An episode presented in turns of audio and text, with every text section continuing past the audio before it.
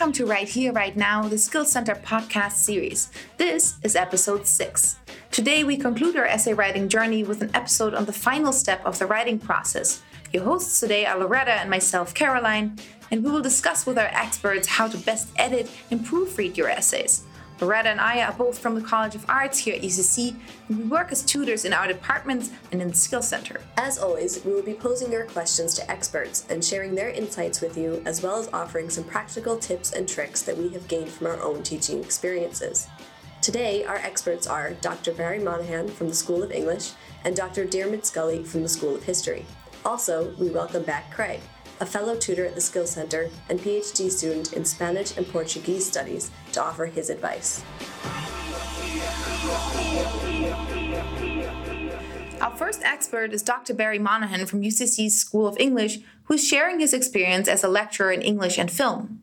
What is the difference between editing and proofreading? What do I need to do for each? Proofreading is the last thing you will do. So have your last hat on. Editing is everything before that. So you will conceptualize your essay, you will put your structure together, you will place your argument in a logical way on paper, and then you'll start arranging and rearranging that, rearranging and integrating your ideas with sourced ideas, with quotations from the material that you're examining.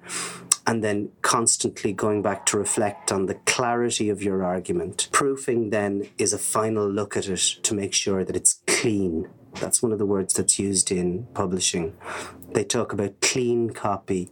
And clean copy is your ideal version of what it is you have on paper. Why is it so important to edit and proofread my work before I submit it? When you proof, I would recommend two stages. The first is reading it on screen so that you have a certain luminescence behind the the, the, the black print. Get used to the words that you misspell which aren't technically wrong, but just are different words. And as I said, it's normally a letter out here or there. That's proofing, and I think that part of the proofing, stage two, can be best done when the copy is printed out. So do a non screen read and a printed hard copy review. Answering your next questions is Dr. Dermot Scully from the School of History here at UCC. What are some of the main things I should look out for when editing and proofreading? First thing you need to do is print the essay out. You can't edit it, or you can, and especially you can't proofread it working online. Proofreading, you can't do the proofreading. Somebody else has to do it. Somebody with good English, because if you've if you've written something, and I'm speaking from something my own experience, something I wrote last week, there were words missing, and I didn't see them. So you won't spot the spelling mistakes. You won't spot any errors of that kind. Someone else needs to do it. So print it out give it to them for the proofreading. If you've been given directions on conventions to follow, for example, on how you should lay out the structure or how you should lay out the footnotes or bibliography, give a copy of that to the person proofreading so they know, they know what to watch out for. Um, so proofreading is absolutely essential. I distinguish between that and editing. So the proofreading is to spot mistakes, errors, and omissions of, of style and presentation, but it leads to editing because when your friend is reading it, can they follow the argument? If they can't, you need to edit. So you need to ask them to be brutal and anything they don't understand, it's not their fault, it's yours.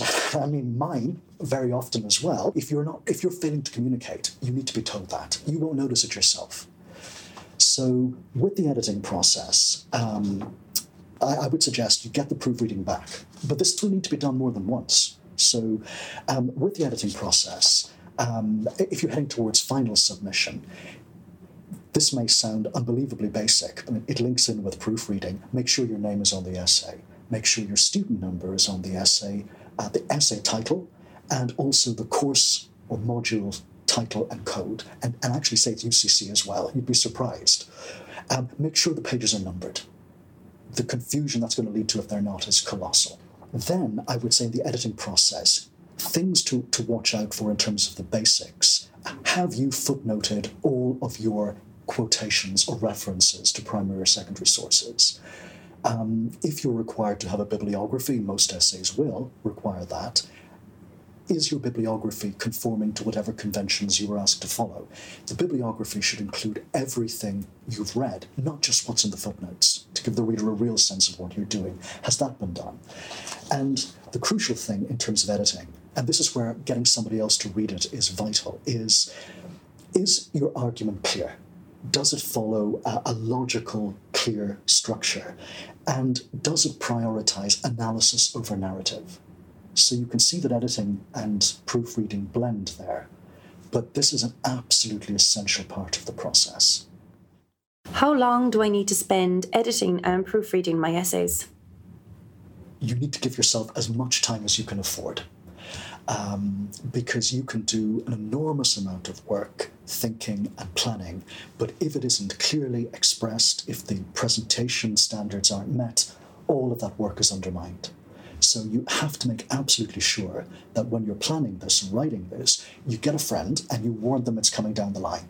So you need to check what is the submission date, and earlier that week, at the very latest, earlier that week, you need to have a friend to read over it.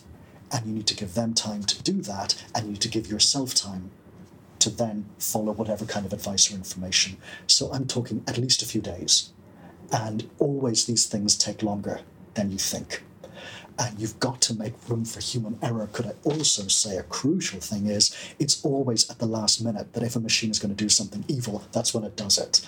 So even when everything is done perfectly, there has to be a margin for error in case you press a wrong button and all the C's are turned into X's. That once happened in something I wrote.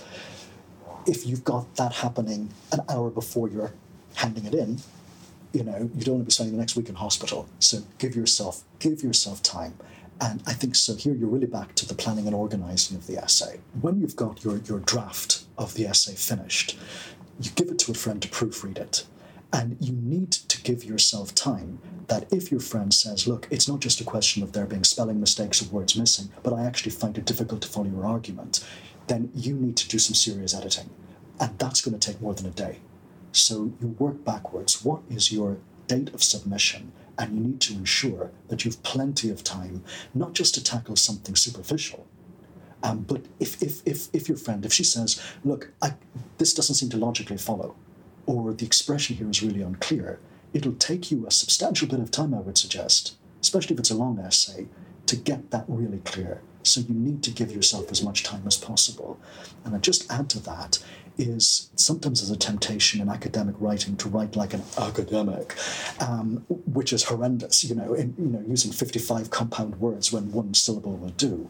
So I'd really suggest in the final draft that someone is looking out for clarity of language. So you're using short, snappy, clear language in absolutely everything.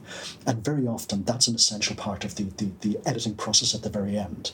That if there's anything purple and flowery, and if it's getting in the way of somebody understanding, you might not, it might be a hard thing to do, but if your friend is saying, it's too flowery, I don't follow this, then you need to have time to replace it with something really, really clear and simple.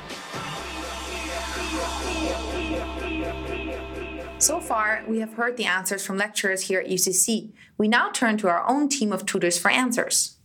Caroline and I spoke to Craig Neville to offer some tips on the topic. Is there anything else I can do that might help me catch mistakes in my essay? Currently, I'm an editor for a journal of Spanish language teaching in the UK, and proofreading is very much part of this role, especially when many of the articles that are being written by specialists um, do not have English as their first language. Uh, the best technique that I've picked up is to print out whatever I need to proofread rather than reading it on a computer screen with double line spacing. Then I take a blank sheet of paper and cover up the majority of the document except the line that I'm reading, and then move the paper as I progress down the page. This helps me to be more forensic in my reading, focusing on just one line, and enables me to not miss spelling mistakes, punctuation mistakes, and issues with sentence structure, which, if I was otherwise reading it, I might skip over unconsciously. I have spent quite a bit of time editing and proofreading my own work for my thesis, and also the work of others for two journals I edit, Alphaville and Aigne. Everyone will have their own style of what works best for them when editing, but there are two things that I generally find to be pretty helpful. The first is to ask yourself questions who, what, when, where, why when reading back through your work. Remember, you want to try to be as specific as you can be with your statements. Offer any explanations that are needed to make things clear and have evidence for any points you are making. By thinking about these questions when rereading your work, you'll be able to spot any gaps where more information might be required. The second tip I have is to read your work out loud as you are proofreading. This will force you to focus on every word and will allow you to hear if anything sounds strange or confusing. I always catch a few more mistakes when doing this, even if I have already proofread the document a few times. Like Loretta, I'm working as an editor for Aigne and Alphaville, and from my own experience, I have three short pieces of advice for you. First, it always helps to discuss your essay with another student, a friend, or a family member. That way, you can get another perspective on your essay, and they might catch some mistakes and typos you might have missed. Second, I would recommend working together with other students. Obviously, you cannot write a paper together, but you can research, brainstorm, and later proofread each other's work. Again, they might catch some typos or mistakes because they are reading your paper with fresh eyes. Speaking of fresh eyes, my third piece of advice is that after you have finished writing your essay, you should try and get some distance between you and your work. After a day or two, reread your essay, read it out loud, edit it, revise it, and proofread it after you have not looked at it for some time. You will be surprised how many little things you will find and be able to change before you submit your work. That's all for episode six of the Right Here, Right Now podcast. And this also concludes our podcast series. We want to thank the whole Tutors team for all their work and the support from the Skills Centre, 98.3 FM, and the Broadcasting Authority of Ireland. Remember that if you are still finding your essay planning difficult, don't forget to approach your lecturer or come and book a one to one session at the Skills Centre. Thank you for listening to our podcast series. Bye for now.